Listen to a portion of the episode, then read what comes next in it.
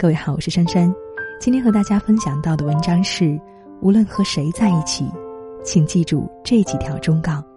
如果喜欢，记得在文末点个再看。人这一辈子总离不开和各种各样的人交往，有些关系说散就散了，有些关系开始很浅，却能维持很久。人际交往是一门学问，有些人觉得难学。有些人觉得易懂，但无论和谁在一起，请先记住这几条忠告：一，最好的关系离不开坦诚相待。活得久了，你会发现，越是好的关系，越是离不开坦诚相待。与人相处，态度往往能决定关系的长久。你对他客气，他自然也对你有礼有节；你对他有所隐瞒。他也不会对你敞开心扉。人和人之间是相互的，你的友情相助会换来他的雪中送炭，你的坦诚相待也会换来他的直言不讳。好的关系不需要靠猜，如果连沟通都不顺畅，各自藏着掖着，生怕对方觉得有利可图，又怎么能收获理解和信任呢？好的关系。是你可以分享你的喜怒哀乐，我也可以彰显我的优劣势，谁也不嘲笑谁，谁也不贬低谁，相互包容，相互懂得，相互珍惜。第二点是克制抱怨，不要传递负能量。抱怨过多是任何一段亲密关系的毒药，无论是和朋友还是和爱人相处。抱怨都会让人心生厌烦。谁都有苦楚，也都会对生活有或多或少的埋怨。我们不是圣人，无法让心态保持永久的平稳。但一有烦心事，就对身边人抱怨；只要心情不好，就把对生活的气撒在周围人身上。又有谁甘愿无条件的去忍受呢？作家威廉沃德说。悲观者埋怨刮风，乐观者静候风变，现实者调整风向。没有人喜欢和悲观者做朋友，因为他们把抱怨当做了习惯，把传递负能量当成了常态。而当你成长为人，最该明白的第一件事，就是要学会管理好自己的情绪。有难题，先学会自己寻找方法。而不是一遇难就发牢骚。生气了，要先学会克制愤怒，再学会用实力打脸对方。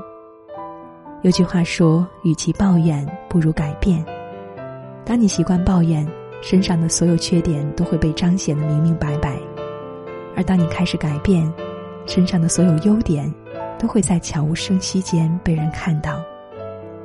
停止抱怨，停止牢骚。停止借口。毕竟，谁都喜欢和越来越优秀的人在一起。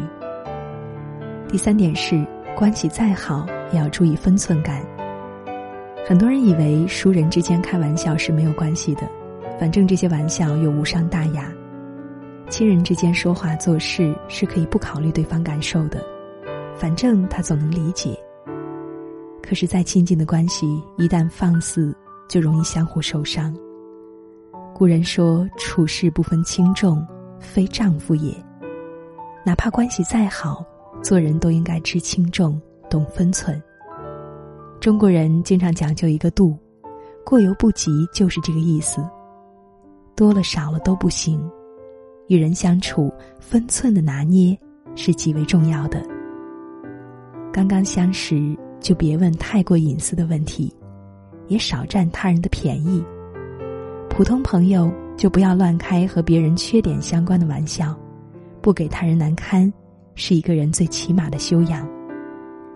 好朋友就应该懂得他的底线在哪里，不要借着关系肆意刺探。如果是家人，就更应该明白，对外要维护好双方的脸面，对内也不要把对方的错误说的比天还大，适当给人台阶下。才是家人之间最好的相处形态。不要把性子直当做伤害别人的借口，说话越是口无遮拦的人，落难时越是没有人相助。也许分寸感很难拿捏，但是当你真正懂得体谅别人，为别人着想时，就会明白，让人相处舒服，关键在于是否有心。第四点是，远离三观不合的人。常言道，圈子不同，不必强融。和三观不合的人在一起，怎么相处都会觉得很累。你和他说风花雪月，他说你太矫情不现实；你和他谈生活琐事，他说你没格局眼界窄；你谈情作画，他不懂还妄自评价；你辛苦赚钱。他自己没本事，还嫌弃你赚的少。遇见这样的人，远离是唯一的办法。维护一段糟糕的人际关系，是对自己精力和时间的消耗，何必还要强自忍耐？有些关系，该断就断吧。旧的不去，新的不来。学会筛选自己的交友圈，是每一个成年人在越来越优秀的道路上。需要融会贯通的课题。人际关系里，适当断舍离，长远来看只有好处。毕竟聊得来的才能久处不厌，合得来的才能相处不累。聊不来也合不来的，还是早早远离吧。第五点是不计较、不攀比。人与人之间少不了计较和攀比。但越是习惯计较，越是喜欢攀比，身边的朋友就越是少。朋友升职加薪了，你第一时间考虑的不是为他开心，而是嫉妒他的优秀，甚至找各种理由贬低他的努力，抬高自己的价值。朋友创业失败，婚姻不顺，你下意识涌上来的情绪却是幸灾乐祸，而不是为他心急，帮他找出路。甚至还把情绪带到语言里，毫无顾忌的戳伤别人的痛处。这种隐隐的优越感，是人际交往最厌恶的东西。没有谁是傻瓜，相处久了自然会明白。你喜欢凡事争上游，习惯把人生和别人做对比。有人赢了你不开心，有人生活的比你幸福，你也不开心。那既然处处不开心，何必还要与你交往呢？没有人规定你就必须是圈子里最特殊、最优秀的那一个人。大家都在努力，努力学习、工作、生活，活的是好是坏，全凭本事。凭什么作为你的朋友就要让着你呢？少去计较，也少去攀比。计较多了，伤的是情；攀的多了。伤的是自己。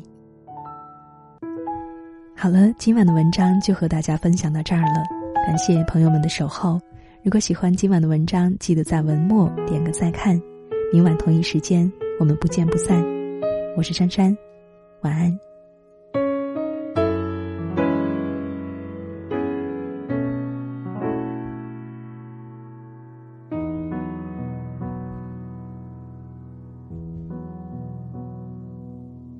看，回忆这把刀切开我身体，研究我的风雨。这全是我，那全是你，开过心的开心。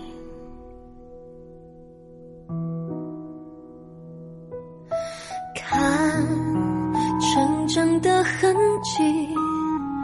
包裹我生命，篆刻我的掌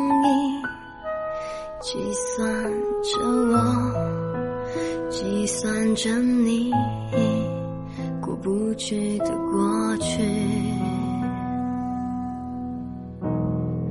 一是婴儿哭啼，二是学游戏，三是青春无语。四是碰巧遇见你，